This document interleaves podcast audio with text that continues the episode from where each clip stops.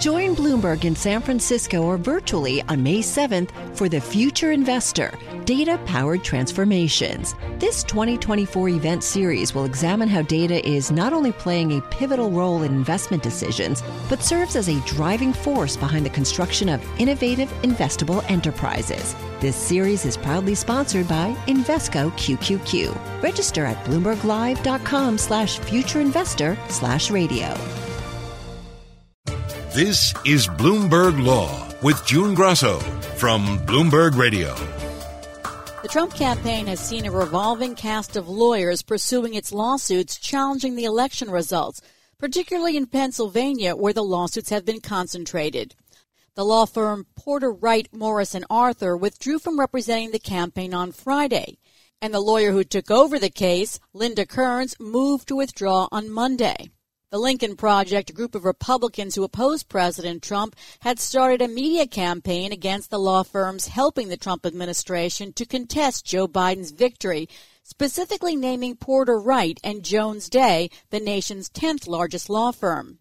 Trump's communications director, Tim Murtaugh, said, Leftist mobs descended upon some of the lawyers representing the president's campaign and they buckled. The president's team is undeterred and will move forward with rock solid attorneys to ensure free and fair elections for all Americans. Trump has picked Rudy Giuliani, his personal attorney, to lead his post election legal battles. And Giuliani filed an application to join the case in Pennsylvania, which the other lawyers had left, just hours before a hearing was set to start. Joining me is Christopher Opfer, Bloomberg Law team leader for the business of law. So, Chris, tell us about Jones Day. Sure. Jones Day is one of these just massive uh, law firms. It's the 10th largest firm in the country uh, with more than a billion dollars with a B in gross revenue per year. Uh, I think they've got more than a thousand attorneys across the country. Uh, based uh, originally founded in Cleveland, Ohio, but has been come to be known as one of these white shoe Washington D.C. firms um, that's really been a revolving door with sending attorneys into high ranking positions in the federal government throughout the years. But um, certainly in, in, during the Trump administration, Jones Day has been uh, the law firm most closely associated by many people with the Trump administration. The firm itself um, advised the Trump campaign back for the 2016 election, continued to advise the campaign uh, and the RNC throughout uh, the next four years leading up to the most recent election, um, and has continued to be involved in lawsuits related to the election um, since election day just a few weeks ago. And so during Trump's administration, we saw several notable Jones Day lawyers fill top roles within the government.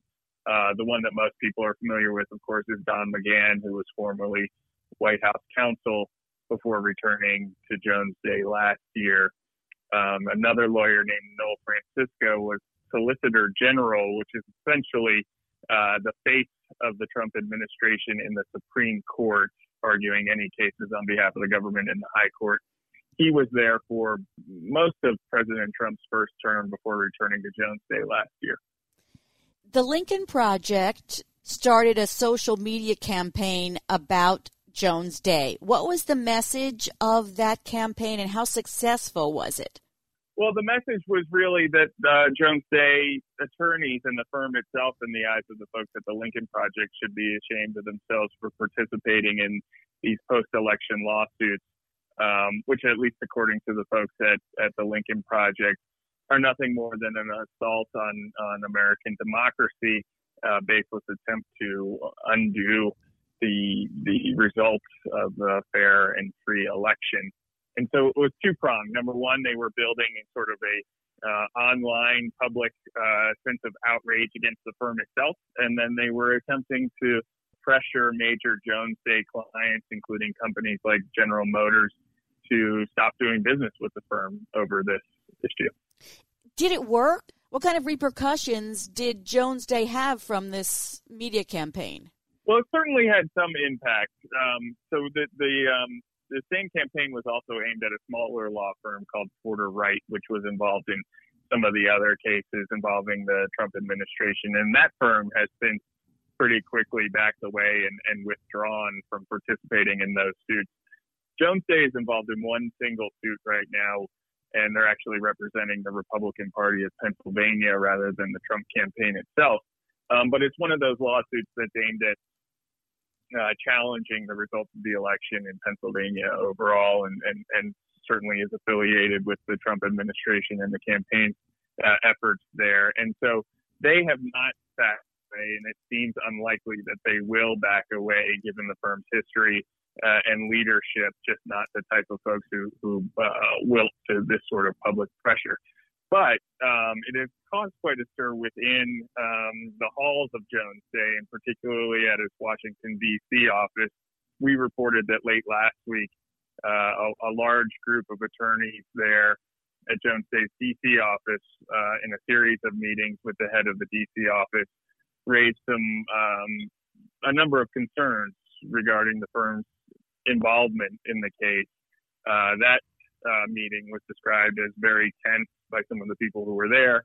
Basically, the attorneys were saying that the firm is risking its good name, its uh, sort of professional uh, name in in getting involved in something like this. So, Chris Jones Day said it's not representing any entity in any litigation challenging or contesting the results of the 2020 general election. In light of that Pennsylvania case, is that strictly true? That is incorrect. Um, and so Jones Day has made a big deal uh, of not representing the Trump campaign or the RNC itself in much of the ongoing litigation. And it is true that the firm is not involved in many of the cases uh, that have already been thrown out of court, both in Pennsylvania, Michigan, Arizona, and elsewhere. But the case that the firm is involved uh, in uh, is representing the Republican Party of Pennsylvania. Essentially, they're challenging um, Pennsylvania's mail-in ballot system. They say that um, the state has created this two-tier system where people who sent their ballots in via mail did not have to jump through the various hoops uh, to prove that they are who they say they are. That folks who voted in person had to do things like uh, signatures, um, just sort of all the uh, ID requirements that you face when you go in to vote in person. And they say, uh, the Jones Day lawyers say that this has created an unconstitutional two-tier system where uh, the the restrictions and the requirements for voting depend on whether or not you do it in by mail um, or in person. And so, while that may not be um, directly aligned with the Trump campaign, uh, if a court were to rule uh, in favor of Jones Day, it certainly would be helpful uh, to the Trump campaign's effort to disrupt the uh, election, force recounts, um, and just generally sow some uh, uncertainty into the entire election process. So Jones Day is might be feeling pressure. Tell us about its leadership structure. Whether or not it pulls out of these suits, is that dependent on the managing partner? Certainly seems that way. The managing partner, Steve Brogan, who's been there for quite a while, is a hard nosed uh, leader uh, that some say are very much in the mold of, of a Donald Trump in that uh, the buck stops with him. He's making um, a lot of these decisions, and certainly in such a high profile case like this one, a decision to remain on the case or to withdraw certainly wouldn't wouldn't happen without uh, Brogan's um, uh, input for sure. And you know, by by all accounts, he's just not the type of guy who's going to um, decide not to do something simply because of the public pressure. Uh, what's interesting is that Brogan, of course, comes from um, sort of a Republican leaning background. He's a Notre Dame law school guy. Um, and, some of the most high profile Jones Day attorneys in D.C. are also uh, Republican background, including some of the folks who worked for the Trump administration. But when we went back and looked at the Federal Election Commission records, uh, we found that 80% of donations um, for political candidates in the last cycle from Jones Day attorneys individually, 80% of those went to Democratic candidates. And what we've heard from people inside the building is that they've always thought of it as a largely apolitical place. And while there may be some um, grumbling about uh, Jones Day's work on behalf of the Trump administration, it wasn't until recently with these election cases where folks really thought this is different. This is something where we're uh, actively working to to potentially undo a free and fair election.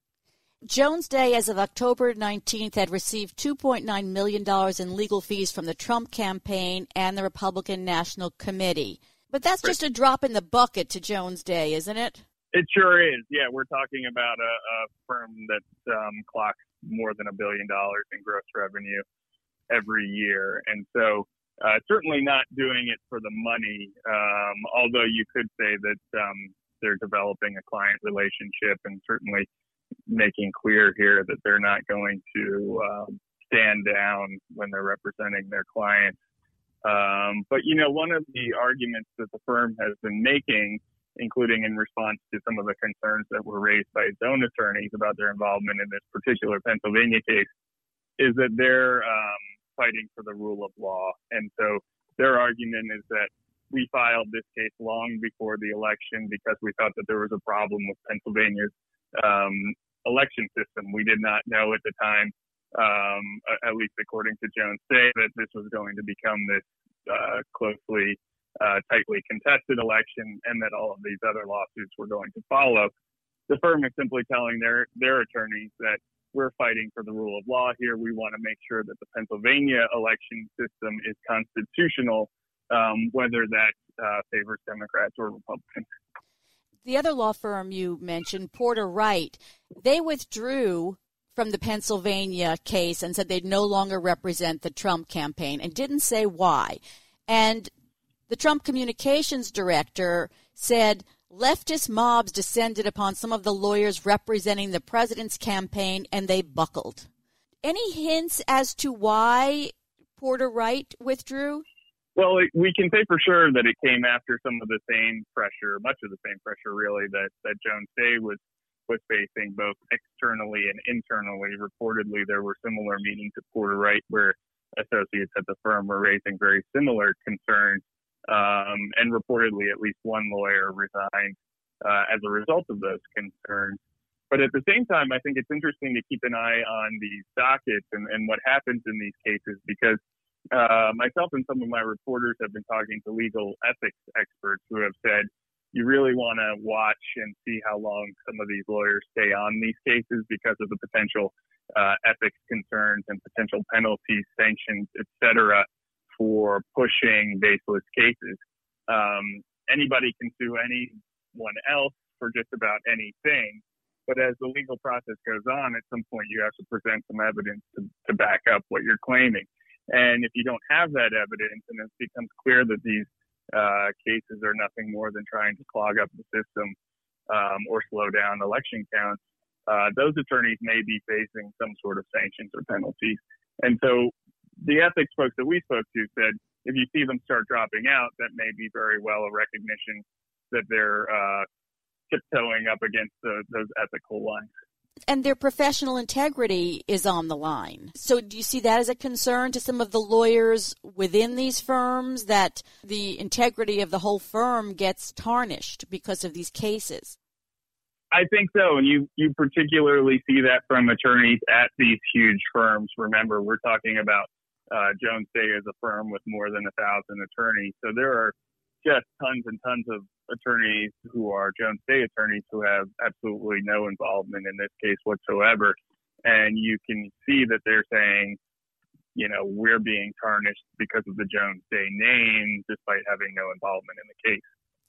What seems like a clear example of the pressure is a lawyer for Trump's campaign yesterday said they're dropping out of the Pennsylvania lawsuit challenging the election results.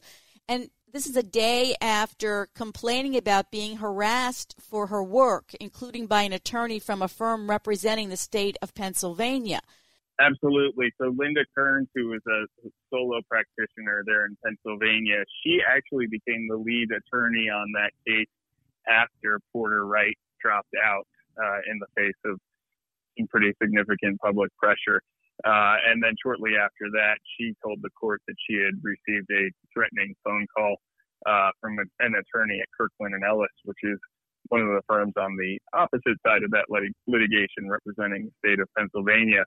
Um, and, and she told the court straight up that she was uh, bowing out because of some of these attacks. Interestingly enough, the um, attorney who is now the lead uh, Trump campaign attorney in that case, some some eagle-eyed reporters noticed that on his firm's website they're already calling uh, President-elect Joe Biden the president-elect, um, and so there's some question there about um, how the campaign will feel about that.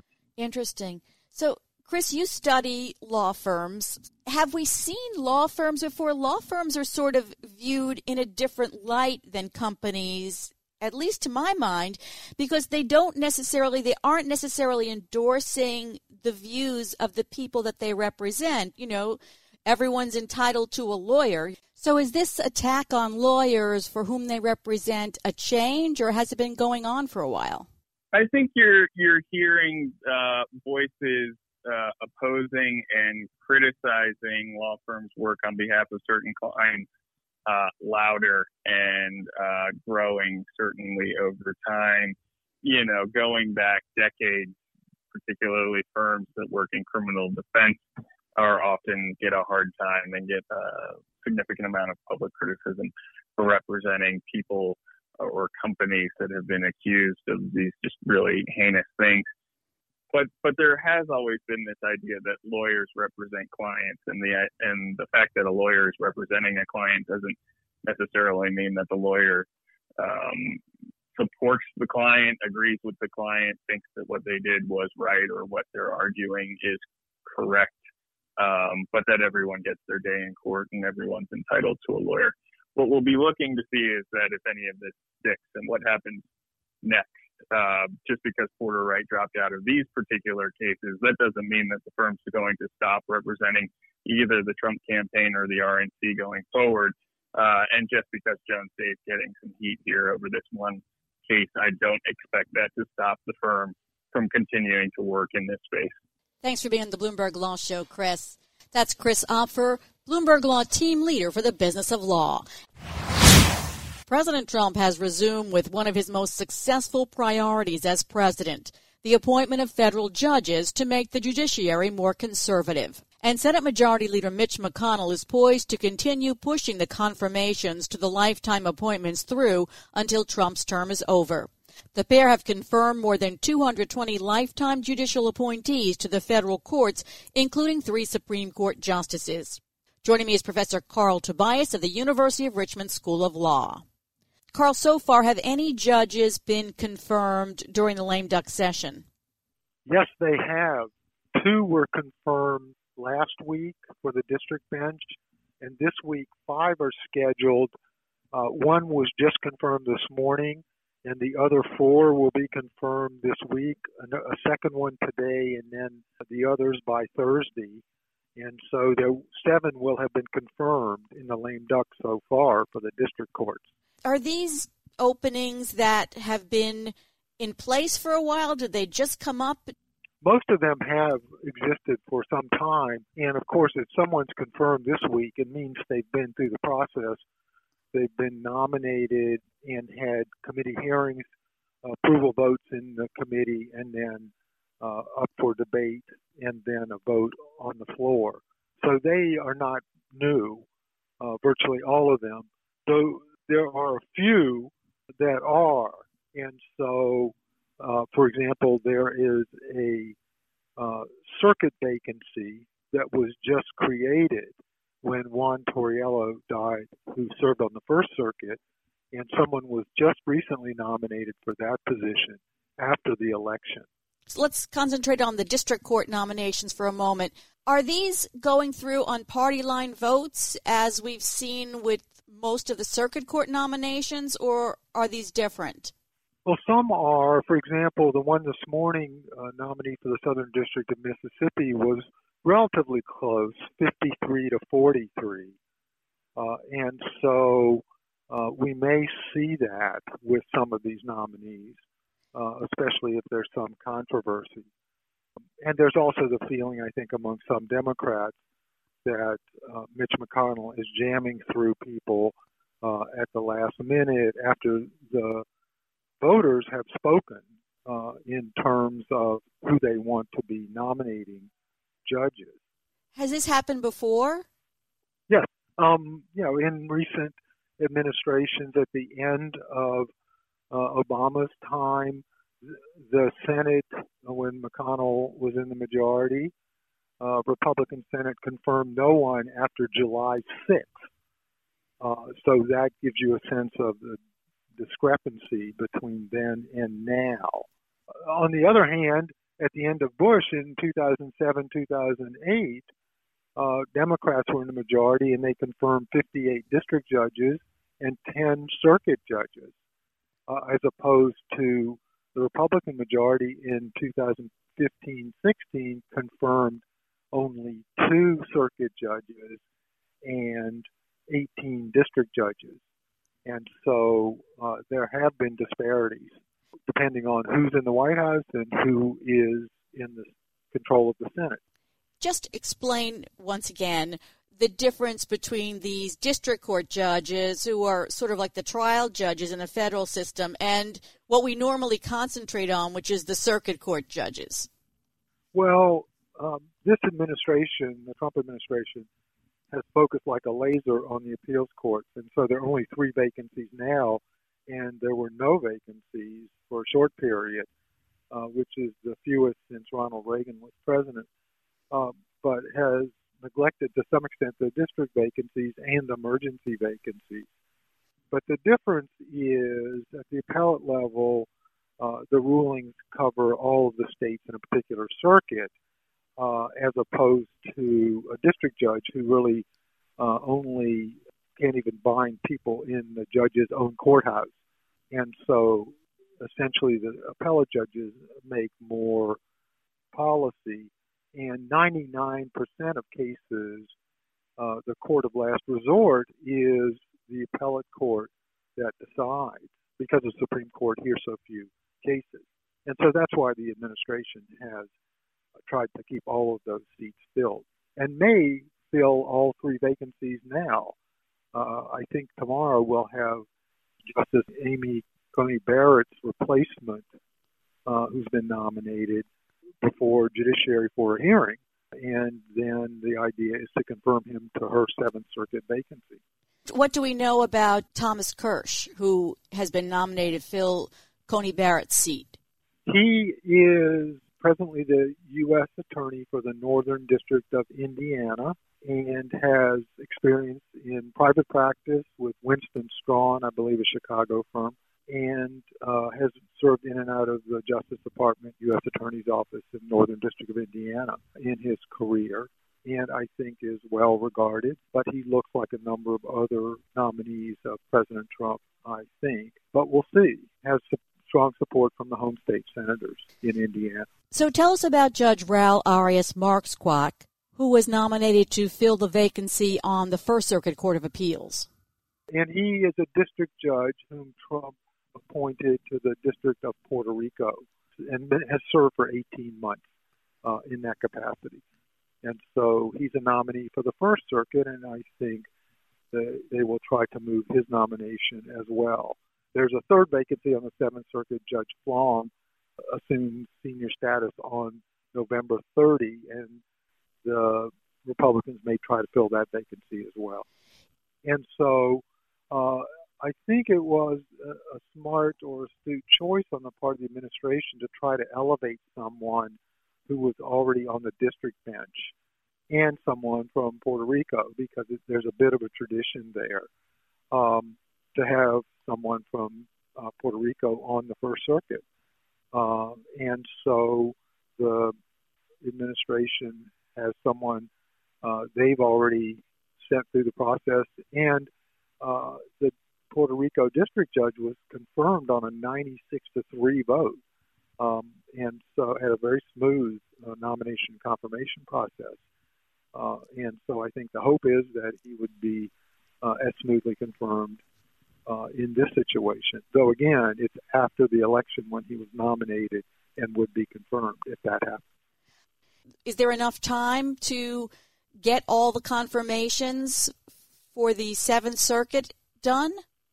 Well, maybe. I think the one that's already been made and has the hearing tomorrow for Kirsch, I think that could be done um, because then he would just need a committee vote, which could happen in December, and then a final vote. which could happen in December. The others are more difficult. It depends on when the First Circuit nominee has a hearing, and then there's no nominee yet for Judge Flaum's seat.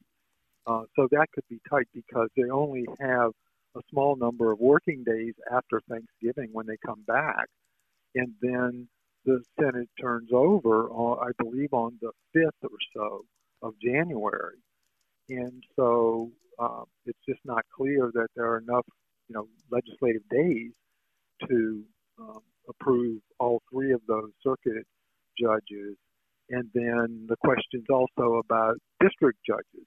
There are five others who um, are on the floor and so have had a, hearings and committee votes. And those five could easily be confirmed in December. But there are 20 more who have been nominated by the president but not even had a hearing yet. And I think there's a big question mark as to those. We'll know, we don't know yet who's going to be on the hearing tomorrow. Besides Kirsch, it could be some district nominees, but that's not clear.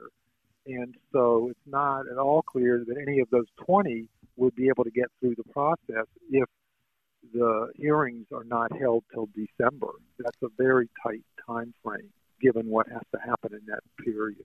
So look back and on the four years of judicial nominations and tell us what President Trump and Mitch McConnell have accomplished.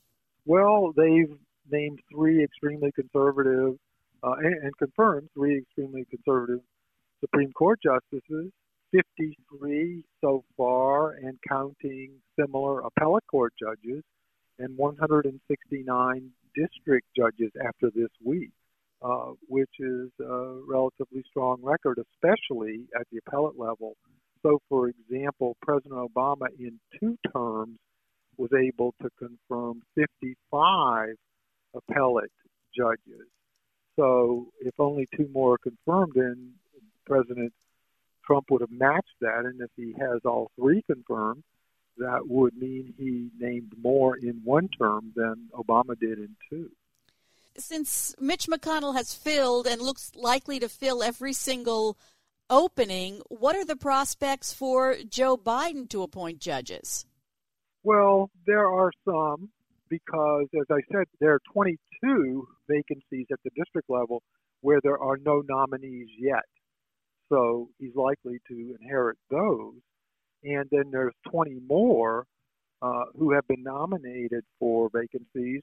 They haven't had a hearing yet. So that would come to 42, even if everybody else were confirmed by McConnell.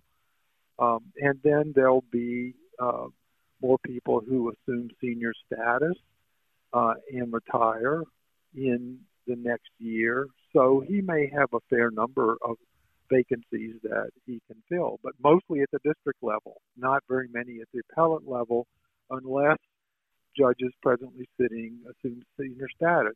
And there are a number of appellate judges who are eligible under the rule of are 65 and have 15 years of service. Uh, and so some of them may well assume senior status in 2021. 20, uh, so then Biden would, to put it in colloquial terms, take back the nominations of those who haven't been confirmed yet? They would expire when the new Senate comes okay. in. And President Trump, of course, could renominate them in that period, right, between the new Senate coming in and inauguration day. But I don't think that much is going to happen in that period. The Senate is getting organized, inaugurations being planned. The Senate may not even be in session much of uh, of that early part of January. So that's probably not realistic uh, that much would happen by way of confirmations in that period of time. President Trump has been able to nominate and get confirmed some very conservative judges, as we've discussed. What will happen when a President Biden nominates a very liberal judge? Are they likely to get through if the Senate remains in Republican hands? Well, a, a lot depends on what happens in the two Georgia races uh, that will be decided on January 5th. Uh, if Democrats are able to win both of those, then they would have a Senate majority uh, because the tie-breaking vote would be the vice president. Uh, there is that possibility. Um, if not, then McConnell, I think, would be the leader, and there would be a very thin majority uh, in the Senate. And I think it'll be a matter of negotiation between the White House and uh, McConnell. And Biden may, to some extent, have to moderate the type of people he chooses. I think he has a good relationship with Mitch McConnell and with many other senators with whom he served. And so he knows the process very well, chaired the Judiciary Committee and was on it for three decades or more, and has very good people around him to help with judicial selection. Cautiously optimistic that that will go smoothly. That's Carl Tobias at the University of Richmond Law School. And that's it for this edition of the Bloomberg Law Show. I'm June Grosso. Thanks so much for listening. And remember to tune into the Bloomberg Law Show every weeknight at 10 p.m. Eastern, right here on Bloomberg Radio. The countdown has begun. This May, a thousand global leaders will gather in Doha for the Qatar Economic Forum powered by Bloomberg, held in conjunction with our official partners, the Qatar Ministry of Commerce and Industry and Media City Qatar, and premier sponsor QNB. Join heads of state, influential ministers, and leading CEOs to make new connections and gain unique insights. Learn more at QatarEconomicForum.com.